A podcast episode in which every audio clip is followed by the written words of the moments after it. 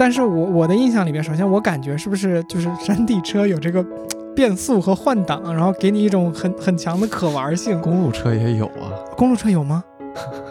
有啊，有的有的有的，是我太不懂了，我靠！完了完了完了，献丑了，献丑了。没有没有。因为我以前是一个相对而言比较内向的人嘛，然后骑车这个东西，它其实对于我的这个性格的改观还是挺大的。它就是让我更加愿意的去主动跟别人去社交，然后跟别人去分享话题。然后我觉得这方面的改变实际上是没有办法去估价的。大家好，我是刘谦 Channing，我骑车是有小十年的经验了，总共骑经历大概是一万八千多公里。Training 刚才的介绍啊，其实有点太谦虚，或者说概括性太高了。我来替他讲一下关于 Training 和骑行的关系呢。首先，他在纽约读书的时候，他住在离学校十五公里远的地方，并且每天骑车上下学，也就是说，三十公里的骑行距离是他每天的日常。再比如说，就在我录制这个介绍的前一天，我在朋友圈看到了他的分享，他从上海骑车骑了两百一十多公里。直接到了苏州，骑了九个多小时，所以我就觉得这些大概能让你有一个更清晰的概念，就是 Chaining 是如何对待他热爱的骑行这项运动的。在本期的节目中，你将会听到他关于中外骑行环境的分析对比，对于骑行他自己的经历和故事，还有理解，也会听到你也许从来都不知道的一些只有内行知道的知识。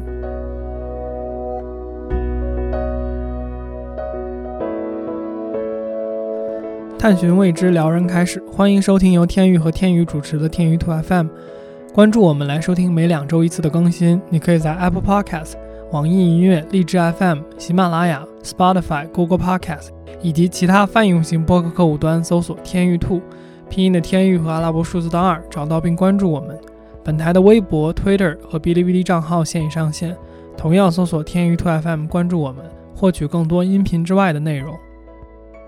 所以今天欢迎 Channing 来参加我们的节目。Channing 能不能简单给我们讲一讲你是什么时候开始骑车的？然后这个骑车的过程大概是就是从喜欢上到现在都经历了些啥？呃，我实际上开始骑车时间真的是非常早，就是从小大概是五岁的时候开始学骑自行车，然后只有小学一年级、二年级的时候就已经跟我爷爷一起去骑车上下学，然后之后呢，大概是在初中的时候，然后骑了是四年时间的山地车，然后后来因为就是自行车被偷了以后，然后就没有再买。自从就是搬到美国那边去上大学以后，然后买了公路车。然后在那边就了解，就是那边的这种呃公路车文化，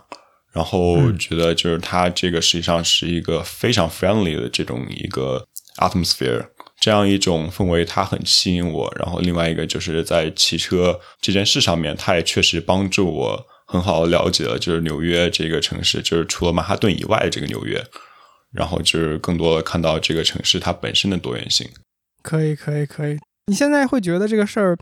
就你怎么看待它呢？是一种享受，还是一种你认为就是有点像我们日常去跑步一样，把它当做一个日常锻炼，还是什么呀？我觉得对我而言，它就像一个 everyday routine 一样啊，是个是个每天的固定的日常。对对对对，然后因为就是我住的地方它在郊区，所以说我上学的话，我要先就是横跨那个郊区，然后路上我会经过一个工业区。嗯，然后再往后我会经过就是 Brooklyn 的呃 Williamsburg 那一块儿，最后才是曼哈顿的那个市市中心。然后在这之前呢，我还要跨过就是 Williamsburg Bridge，然后就是过海一个一个桥。哦，所以说每天就会感觉到就是纽约，大家会以为它是一个很繁华的地方，但实际上它是有非常多的多面性。然后我会觉得，就是在经过这么四个不同的 section 的话，我会感觉到它是完全就是像四个完全不一样的这种 neighborhood。所以说，我会觉得，就是它也从一方面反映了就是纽约的这种 gentrification，然后包括就是这种美国的发展的 neighborhood 不平均的这样的一种现象吧。你怎么就是讲说这个 gentrification 是四个不一样的区域，它是通过哪个地方给你展现出来一种 gentrification？你先翻译一下 gentrification，下来，就应该叫这个改改良化。就它指的是你的你的就是通过翻修把你的 neighborhood 变得更精致了，大概是这么一个意思。这个词的呃网易词典的释义是下层住宅高档化，或者叫地区的贵族化。对，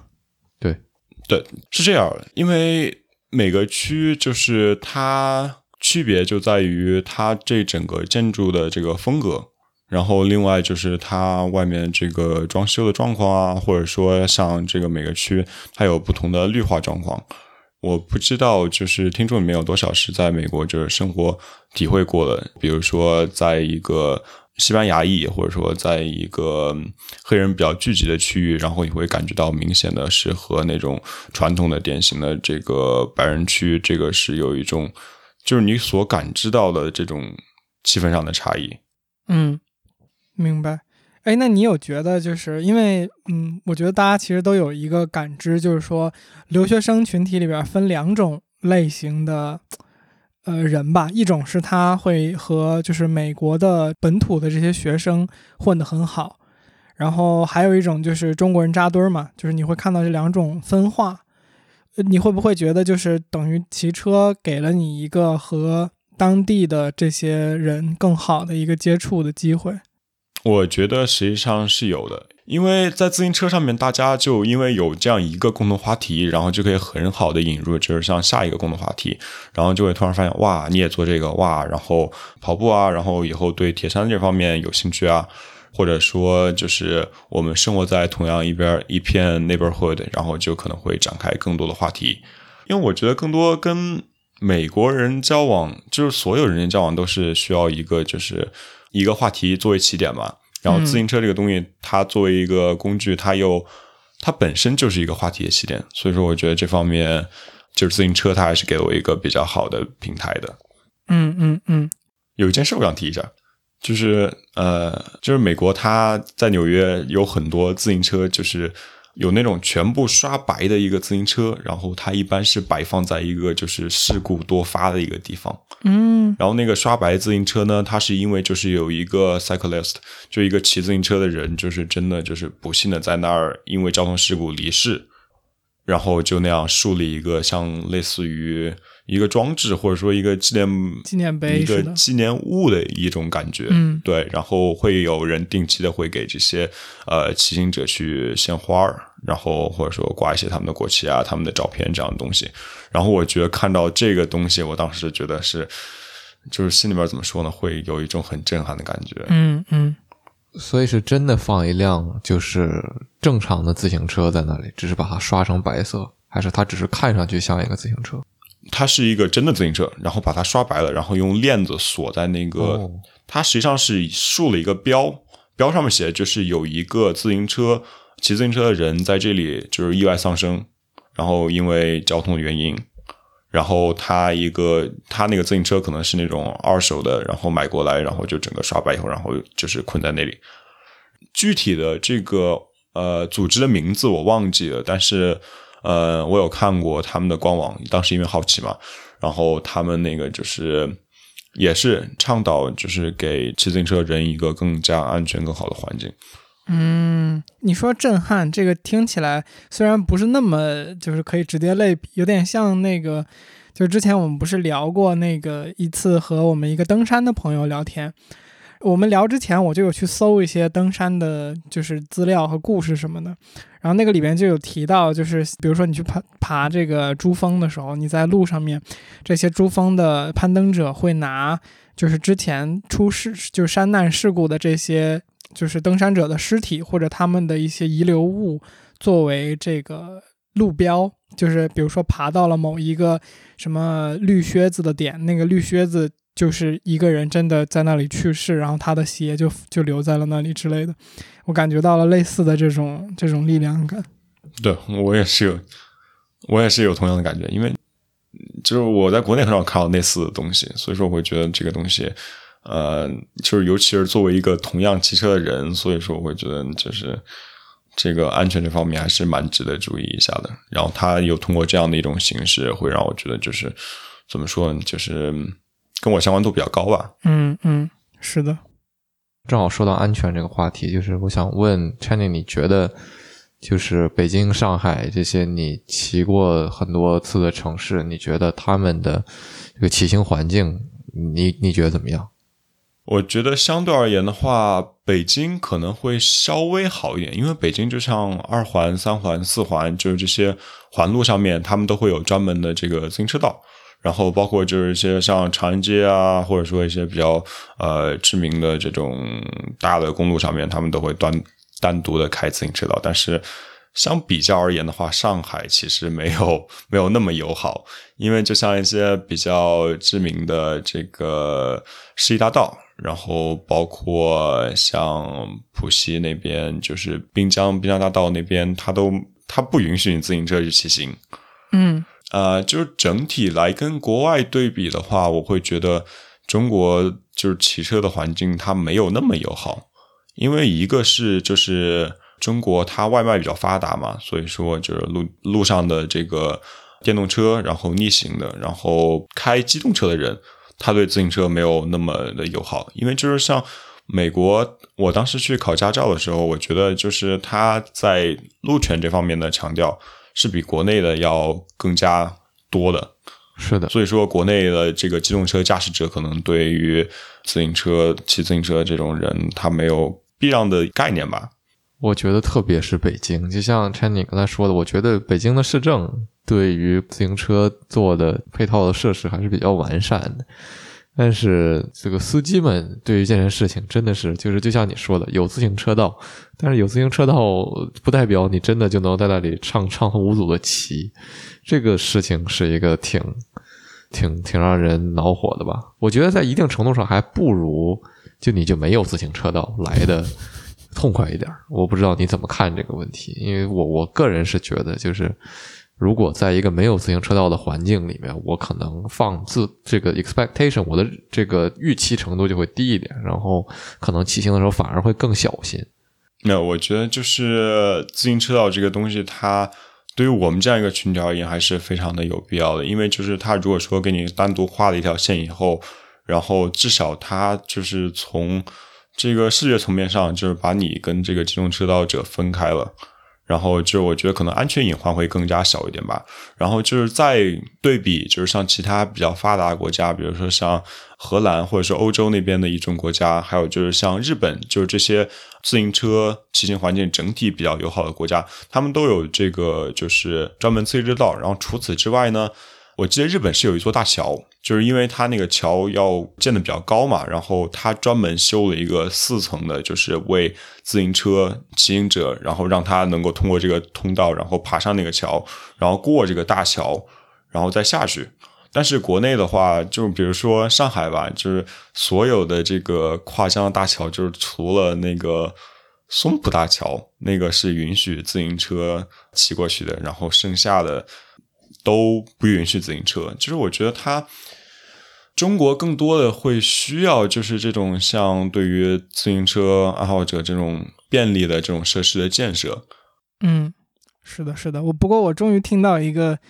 北京城市规划比上海好的地方了，因为说实话，在大部分的，尤其是长辈就比较关注，就是城市，然后就因为他们会考虑自己以后的居住环境什么的话，因为我在上海嘛，然后很多北京的长辈就会跟我说，哎，上海的规划是不是做的特别特别好啊？什么这样那样的，就这种听到了很多。你说我有时候回北京，我也确实举不出什么绝对的例子，说哪里北京的规划比上海好。我终于听到一个，至少北京的自行车道多。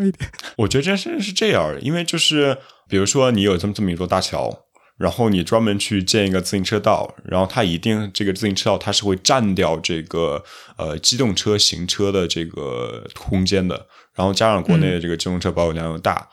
如果说专门修一个自行车的这个车道的话，其实它从它从交通或者说就是从经济的角度上来讲，它是一个并不划算的一个选择。是的，对。嗯，正好我想起就是，比如说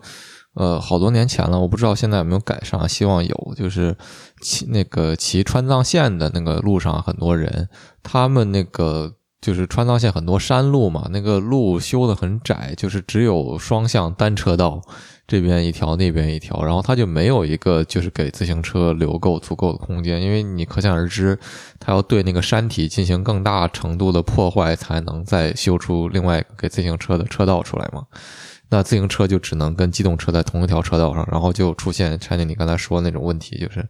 路权意识啊，普及程度还是还是有待提高。所以说，感觉看上去真的很危险。我感觉去骑川藏线的那些这些青年们，他们带着这个觉悟，甚至都有有一定程度上，我不确定他们有没有考虑过这种风险，还是说这些这个东西本身已经是他们探索青春的一部分了。嗯。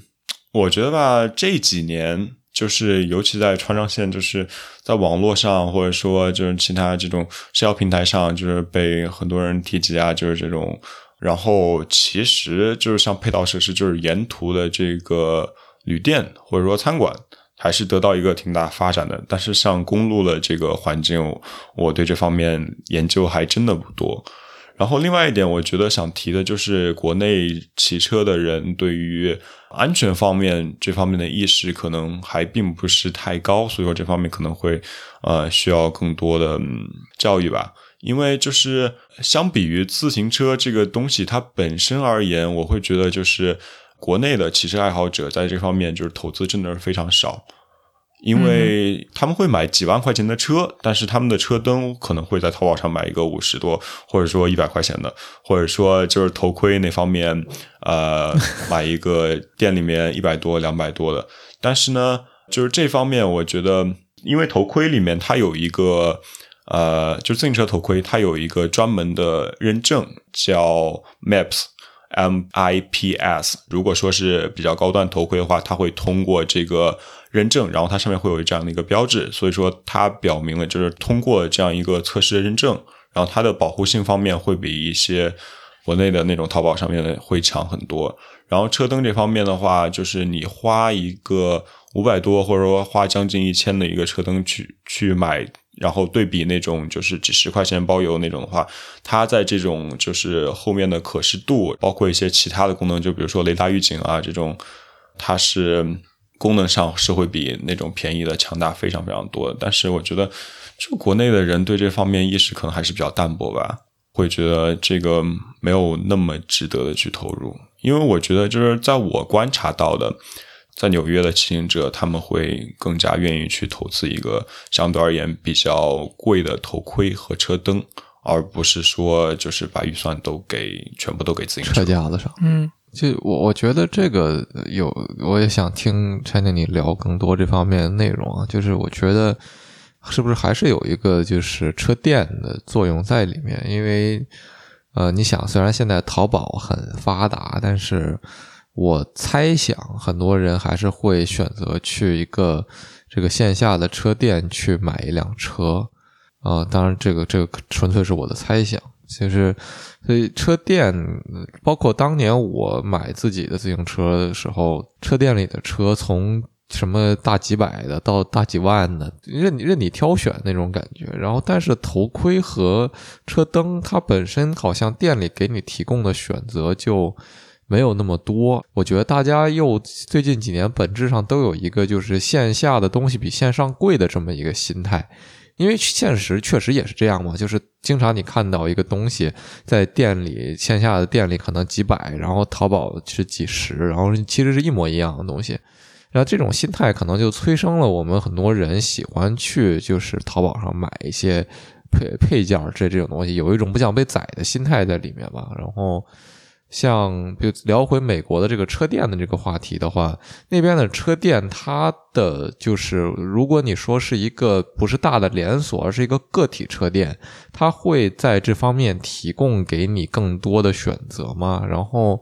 就是你觉得一个自行车爱好者，比如说他刚想要入坑的时候，中国或者在美国，一个刚入坑的人，他会得到什么样不同的建议呢？呃，我觉得就是在美国，就是无论它是大那种连锁店，还是说就是那种小的个人的车店的话，它实际上就是像这种头盔啊、车灯啊，或者说包括这个骑车锁鞋，它选择是非常丰富的。当然，相对而言的话，国内的话，呃，它的选择就会比较有限。就即使是在像捷安特这种连锁品牌的店店里面，因为中国这方面，我觉得他们可能还是。呃，他们在逐渐的接受，就是一个更加贵的自行车，因为更加贵的自行车，你可以体现在就是套件，或者说，比如说轮组这方面，它东西它比它确实好，用的不一样材料，比如说更高级碳纤维，这个你是可以可以可以看出来的。但是呢，就是像头盔啊，或者说车灯啊这种安全装装置，它的价值体现的比较隐性，所以说我觉得国内人对这一块可能没有那么关注。然后另外一个就是像国内这个淘宝确实是非常非常发达，所以说就是他人们会觉得淘宝上这个东西就是买起来比较划算吧。然后加上就是国内淘宝，它可能你买一个头盔，然后他送你个车灯，或者说送一些就是其他的头巾啊这种东西，然后国内的消费者会觉得，嗯，就有一种一步到位了的感觉。对对对对，国内消费者会觉得这样比较划算。啊，是的，就是我觉得你说的最后这个特别重要，就是车灯会被变成一种不是那么重要的配件，就是被赠送嘛，就有点像说，啊，我这个东西本身是可有可无的，然后你买车的时候，我作为一个附加值来给到你，而不是说这个东西其实是和车架同等重要的一个，比如说安全措施或者装置，它就被自然的在这个似乎就是大家市场的这个引导下面变成了一个。就是没有那么重要的部分。我觉得这个市场的引导也是挺挺有意思的。就比如说，包括我们买话筒，其实你也能看到，就是淘宝上有那种话筒加声卡，这个加这个套餐什么，再配你这个那个这个那个一堆。然后很多人，如果你通过这样的选择的话，他可能就是失去了一个自己主动去了解这些东西的一个一个机会。然后他就所谓的一步到位了。然后大家都是这么一步到位了。你就不知道你究竟哪个件儿选的适不适合你自己，我觉得也有这个因素。但是就是如果如果这我不知道这个方向，我们可以不用说太深。但是就是叫什么卖 product bundling，就是卖组合性的产品，是一个在销售上面特别特别简单可以做的一个。叫什么 upsell，就是这样能拿到更多的收入的一个简单的方式。就是本来这些东西你也要买嘛，对吧？你可能或者说你大概率也要买，所以呢，我把它打包到一起，然后给你一个感觉更划算的价格，但实际上是我拿到更多的一个绝对利润的一个一个方式。所以这个我觉得是在任何地方都有的，但是可能就是你刚刚说的，比如说这个店里边本身提供给你的选择就不多，这件事情其实就能够。一定程度上揭露，就是大家对这些东西的重视程度不太一样。这个事情，我们既然聊到装备，我我想问这个 training 几个东西，就是我觉得我们刚刚又聊到了安全什么的，稍微有一点点这个，稍微有一点点严肃和紧张。这个我们原来有一个朋友，这个也是很喜欢骑车的。高中的时候，我们曾经高中的时候就听他讲，就是某好像挺有名的著名的自行车手。就是因为这个骑车过度，导致自己的蛋蛋出现了一点问题，就是 literally 就就是大家想的那个蛋蛋，好吧？有有这件事儿吗？好像有吧，我记得当时那个谁说的，就是想问 training 这个东西有没有这回事儿？它是真的会损伤你的那个部位吗？因为因为就是骑车，它是实际上是这样的，就是这方面的研究其实还是处处在一个正在研究中的一个状态。但是呢，就是自行车有一个很重要的概念，就是在欧美那边做的可能会比较多，就是 fitting，嗯哼，就是翻译成中文的话，应该就是相当于一个对你车还有人姿势的这样的一个适配。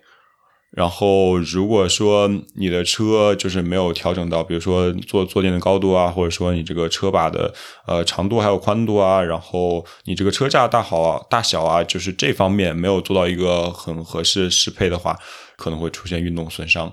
像这个蛋蛋部位的这个，我对这方面了解还真的不太多。网上有说这个会导致这个就是癌症，或者说那什么的，但是我觉得这方面可能。更多的是一种就是 rumor，一种流言吧，然后大家就是口口相传以后，然后它就会变成 一个一个调侃的点。但是运动损伤这个东西，它确实会存在的。所以说我个人会更多的推荐，就是身边国内骑车的朋友，就是如果说有条件的话，去做一个刚才我提到这种 fitting。我就是刚才我们提到的这些东西啊，其实我我有点好奇，你有没有自己骑车的时候遇到过什么危险呀？呃，骑车时候遇到危险的话，我其实有被车撞过，但不是说特别严重那种。哦，对，就是因为当时是我直行，然后他在右拐，然后其实是我比较我在他后面，但是他起步比较快，然后他也没有避让我的意思，嗯，然后我就被他整个蹭到以后，然后就直接倒地了。这是在北京吗？不是，这是在纽约那边。然后我我觉得就是，呃，如果说听众朋友有关注这个的话，我觉得很重要一点就是不要心疼你的车。然后就是，如果说万一真的发生了这种就是被撞倒啊，或者说因为其他原因摔车的话，就一定要把自己就是缩在那个自行车的这个框架内，然后尽可能让就是自行车去承担那个伤害，而不是说就是对你的个人的这个身体，比如说像膝盖啊这种地方、手肘啊，就尽量往车里面收。嗯，因为就是装备这个东西，就是其实损坏还可以再换嘛，但是身体就是骨折啊，或者说其实蹭破皮也挺疼的。是的，是的。那这个你平时出去的时候，就是护具上面除了头盔之外，还会带什么呀？就是会带那种护膝或者什么护肘之类的这些东西吗？就是我感觉骑摩托的话可能会带的那种。对，骑摩托的话会带，然后像他们玩山地车的会带这些东西，但是我们骑公路的没有这方面的呃考虑吧。然后更多的就是平常的一些呃这种安全意上面，就是我会很主动的给别人手势，告诉别人我要左拐右拐，或者说前面有辆车我要超车了，我告诉他我要往左边走，因为这个是在纽约那边实际上是一个惯例。拐弯啦，或者说要减速啊，这个会给手势。但是国内这方面，我觉得就是无论是骑行爱好者还是就是普通骑惯单车人，好像普遍对这方面没有太重视。我我感觉是新一辈人没有太大的意识。说实话，因为你一说这个给手势，我突然想起了我姥姥，就是因为我小时候是跟姥姥长大的，所以就是她那个时候就会骑着自行车，然后后面给我装一个那种小椅子嘛。然后带我去周围什么超市啊，然后商场呀、什么的。然后那个时候就是呃会有那种，就你骑着车要过马路什么的时候，我就记忆很清楚。他每次就是骑过去的时候都要给我讲一下，就是说你过马路的时候，如果骑自行车一定要打手势什么的。但是好像确实新一辈人对这个东西没有那么多意识。我好像现在在街上也看不到，反倒是有时候就虽然大家很多的在诟病，就是说呃，老人出行的时候不是特别在意机动车呀，不太在意这些行路上的规则。但是我觉得这个一定程度上也是个例会被放大吧。就我觉得有时候老一辈人对安全的那个关注，还在某一些方面的意识是比我们更强的，不能这个以偏概全。比如骑自行车，哎，对，因为可能他们骑自行车的比例比较大，比我们这一辈。他们在那个年代经历的比我们多，自行车可能是更更更一个主要的生活方式吧。所以说，确实我家的长辈也是在骑车的时候会，在我都没有想起来要打手势的时候打一个手势。关于孩子们最开始会选择山地车，然后长大了会选择公路车，这个心态上，China 你有什么看法吗？我觉得更多是这样，大家会觉得第一次买车嘛，然后你去车店，你去骑那个东西，公路车基本上没有接触过的人，第一反应会觉得腰那样弓着，然后就相当于那个重量全压在就是你的核心上面，然后会觉得相对而言呢不太舒服。嗯然后大家可能因为这个姿势这个方面，然后更多会考虑山地车。然后另外一个呢，就是因为中国的这个自行车的文化其实还并不是太完全，就是对于什么样的地方应该骑什么样的车，没有太这种清晰的认知吧。然后大家会觉得，就是看到马路上会有非常多的这种骑山地的人，然后大家会觉得，哇，万一我真的去遇到了一个像那种路修的不怎么平整的地方，该怎么办？所以说，大家会可能会通过这样的出发点去买一个山地车。然后，另外一个不可忽视原因就是这两个车种之间它价格的区别。因为就是山地车，你可以就是在三千多，然后可以买到一个不错的，但是公路车，如果说要入门的话，可能就是从五千开始起步。然后可能这个价格的起点对于第一次买车的人而言的话，也是一个很大的考量因素，因为不是很多人都会第一次就会去投入一个比较高的这个金钱，然后到一个全新的领领域里面嘛。嗯，对的。提问提问，所以为什么就公路车会更贵呢？因为其实刚才大白说这个就是我们的这个发展路径，就是小时候喜欢骑山地车，然后后面可能就是我也觉得周围的朋友如果现在还在骑自行车、骑行有这个爱好的话，确实感觉就骑公路车会多很多。但是我我的印象里面，首先我感觉是不是就是山地车有这个变速和换挡，然后给你一种很很强的可玩性。公路车也有啊，公路车有吗？有啊，有的，有的，有的，是我太不懂了，我靠！完了完了完了，献丑了，献丑了，没有没有没有，就是啊，那好吧，那就当我没说，因为我刚刚本来想问的问题是，难道不是有变速的？我说这个工艺是不是会更复杂一点？然后我就想问，为什么就是公路车会会比这个山地车的起点高？那所以就假设这些条件都一致，就是公路车为什么就是它起点会更高一点呢？是哪里比较？呃，因为就是你山地车的话可以做就是全铝合金的，然后公路车入门的话一般都是呃像铝合金的车架，但是它前叉是碳碳纤维的，所以说这个。造价成本上会更高一些，然后另外呢，就是公路车它不像山地车那个姿势一样，就是因为山地车它就是一个相对而言比较直立的姿势的话，就是它可以少做几个就是车架的这个它大小，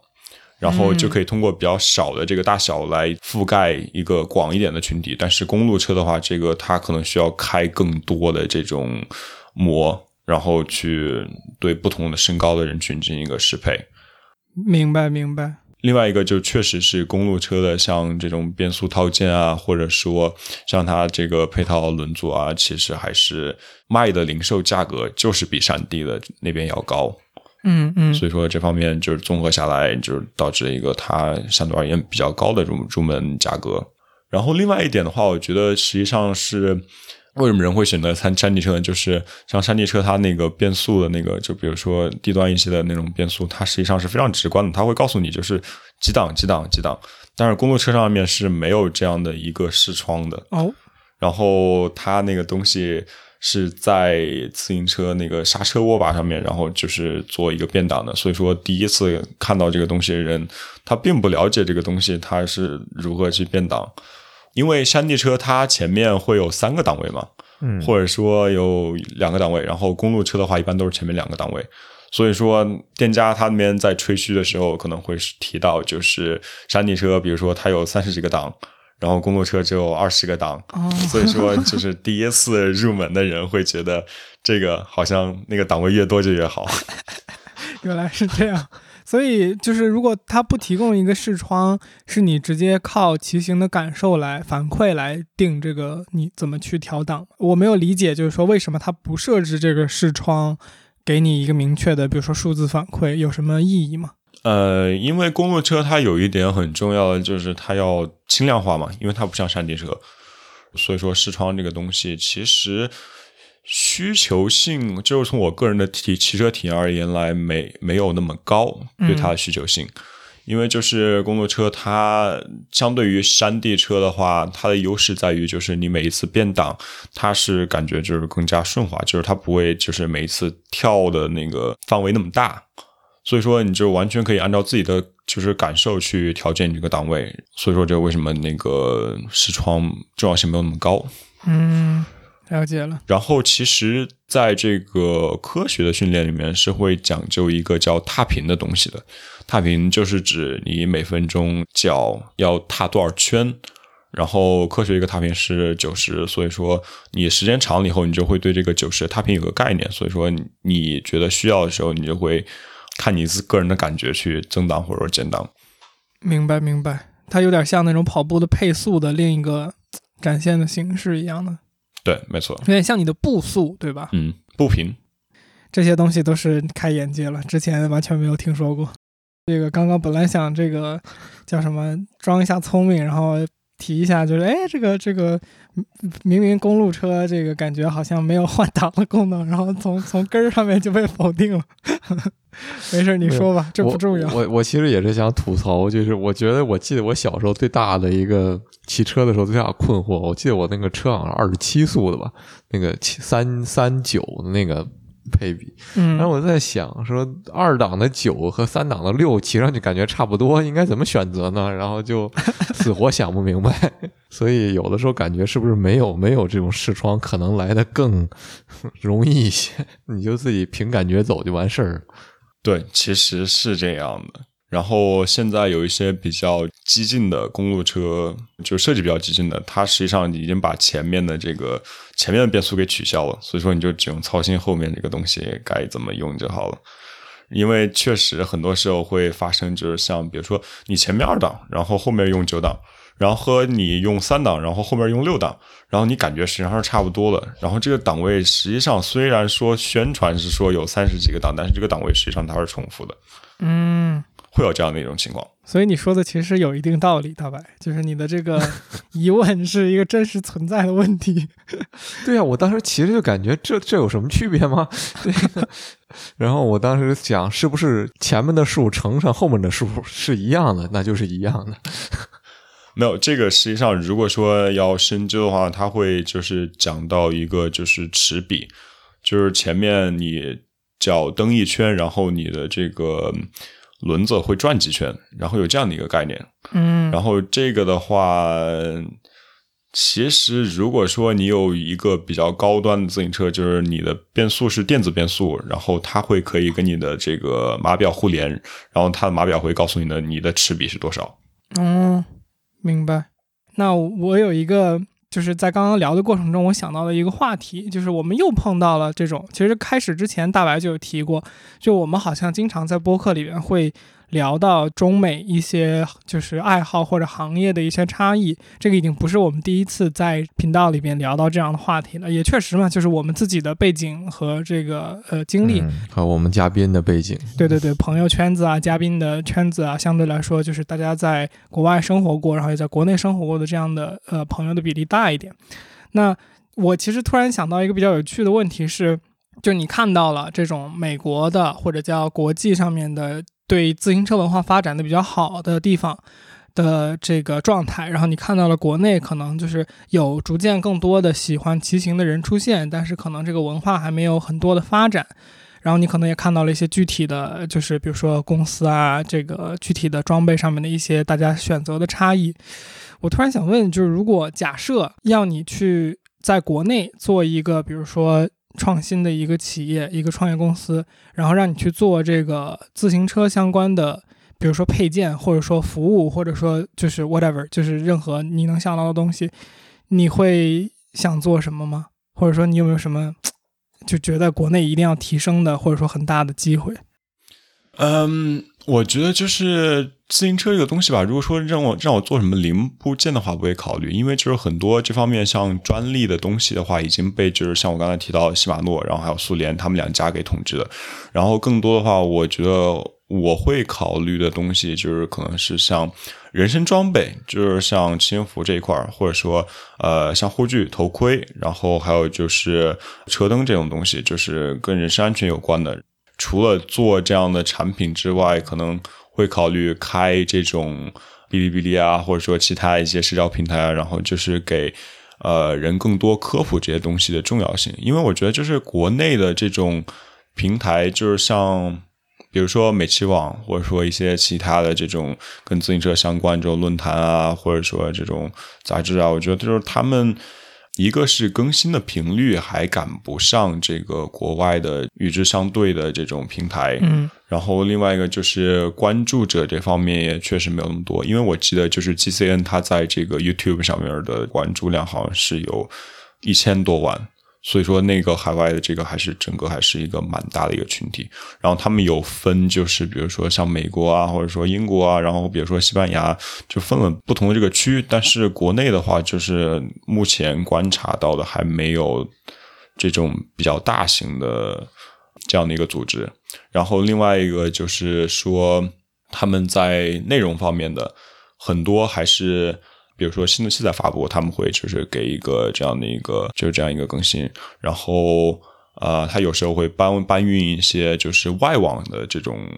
呃写的这种文章啊，或者说视频啊，但是就是视频的他们自己的视频的原创度，或者说这个整体的质量上，我觉得还是有待改进的。嗯，就是我觉得好像呃说我们的无论是爱好者也好，还是视频创作者也好，相较于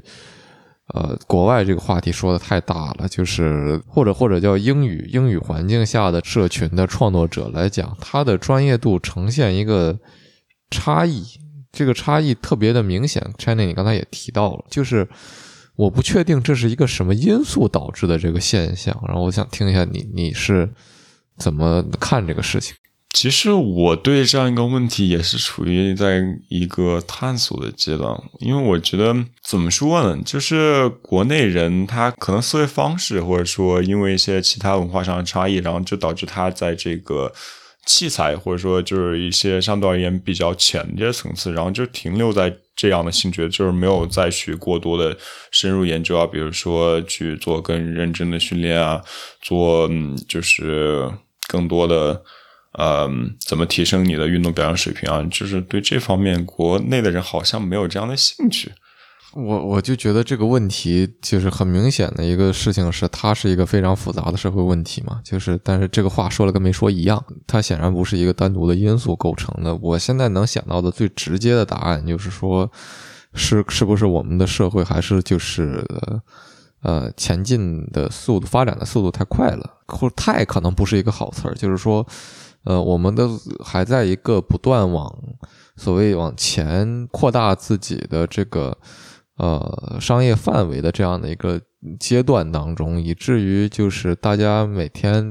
从个人的层面来讲，每天生活都很忙碌，对。然后从这个是大的这个社会的形态的这个层面来来来讲，就是呃更 niche、更小众的一些爱好者背后的经济价值还没有。得到足够的挖掘，呃，还有很多更大面儿的所谓或者叫更下沉的这种赚钱的方式，以至于就是这些小众的群体还不足以被市场所特别的注意到。那一旦我们的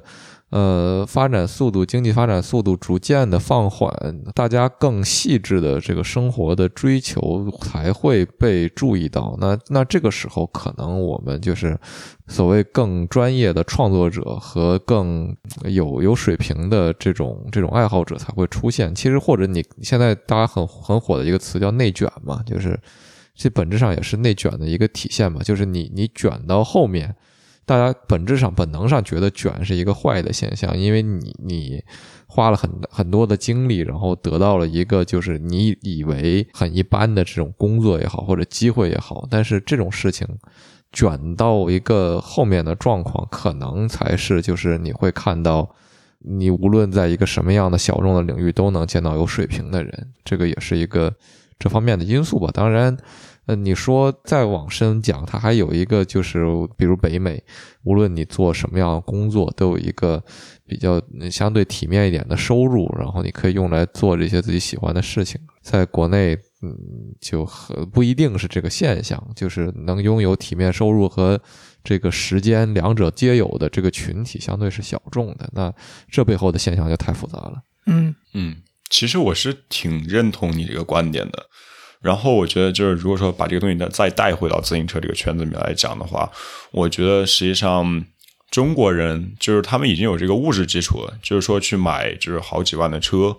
然后呢，但是他们没有就是这方面的这种文化沉淀，因为就是像一一些比较有名的，像这种呃环法，大家都知道嘛，嗯，然后环意、环西班牙这些国际大环赛，在中国这方面就是发展的还是比较晚的，因为国内的有这种像。环环太湖，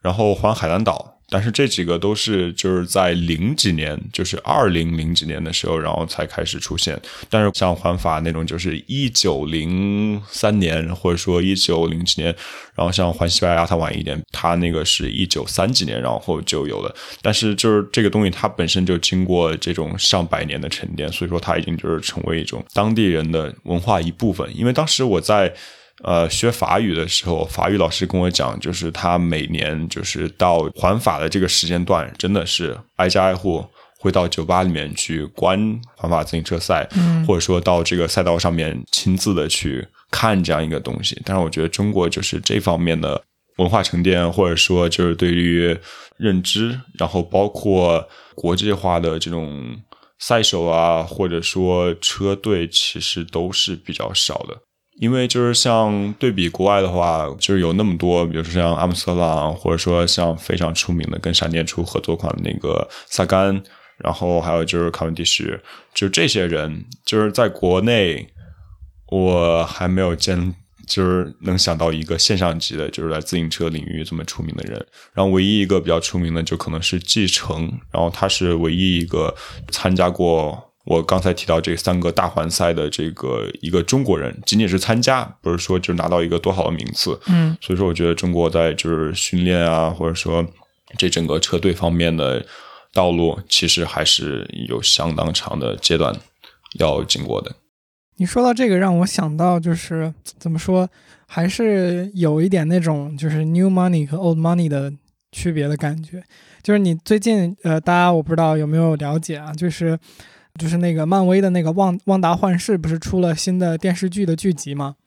然后呃，不只是这一个电视剧，就是我有看到一些社交媒体上大家就有在聊，就是每次看到一些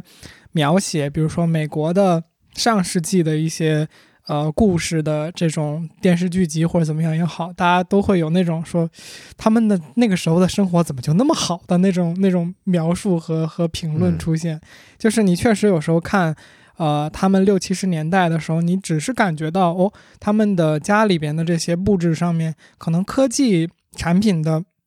这个水准能看出来有一点点落后，或者说没有那么多电视啊，没有什么电脑。但是你感觉这个家家里边的布置、摆设、陈设，然后家具的设计等等各方面，其实你没有感觉哦，这是一个上世纪多少多少的东西。我们可能对上世纪，如果我们国内的一个想象和和感受还是完全不一样。就是这些东西确实还是需要一定的沉淀，然后这个也是一个正常的进程吧，也不是说我们就怎么怎么样。那给我们。我觉得二十年可能很多东西的这个发展就和今天是完全不一样。就我现在看一些对于中国社会的这个研究，他们讲就是一很多人会 argue 说，嗯，零零后那这一代人对这个看世界的眼光和之前我们这年代和我们的长辈们不太一样，他们终于站在了一个觉得自己是和世界其他。地方的人平视，甚至还更高的一种民族自信，当然这是另外一个问题的这样一种感觉，就是我们在和国外做对比的时候，包括我们的长辈在和国外做对比的时候，我们习惯的思维是，啊，我们要国际化，我们要赶上国际的水平，我们我们是弱势，是不如人家，是要学习的，但是。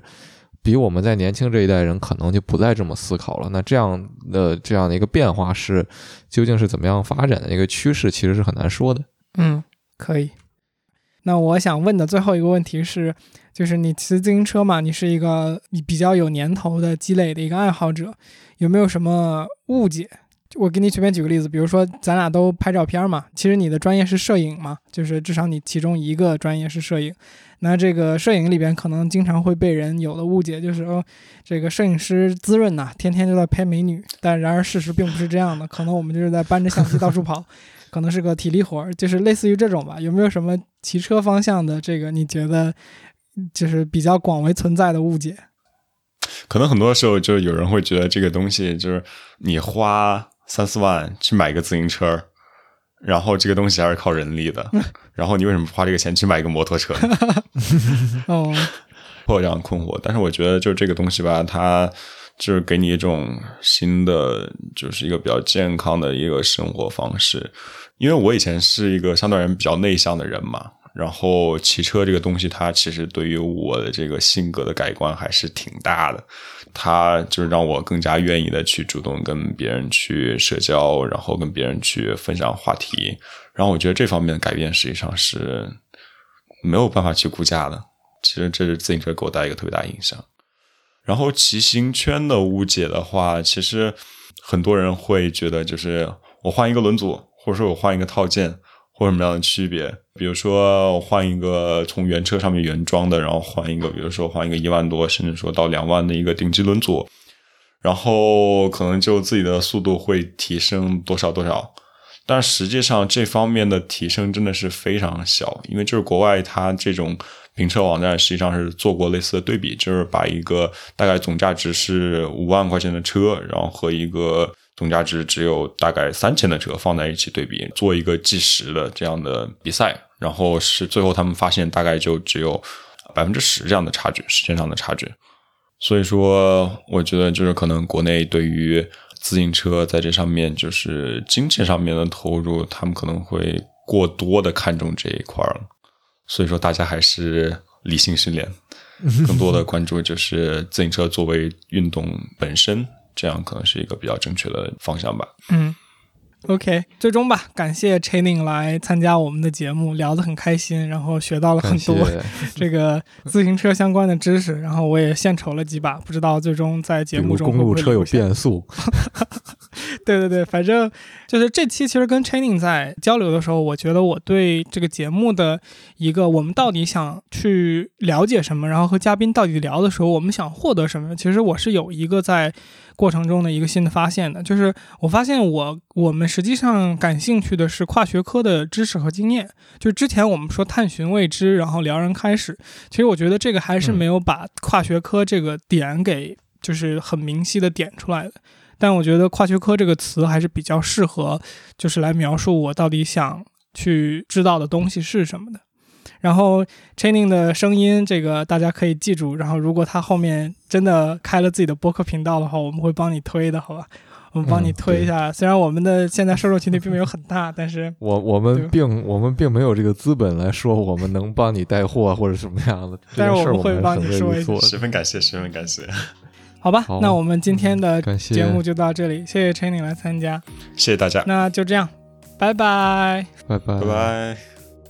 探寻未知，撩人开始。欢迎收听由天宇和天宇主持的天宇兔 FM。关注我们来收听每两周一期的更新。你可以在 Apple Podcast、网易云音乐、荔枝 FM、喜马拉雅、Spotify、Google Podcast 以及其他泛用型播客客户端搜索“天宇兔”，拼音的天宇和阿拉伯数字的二，找到并关注我们。本台的微博、Twitter 和哔哩哔哩账号现已上线，同样搜索“天宇兔 FM” 关注我们，获得更多音频之外的内容。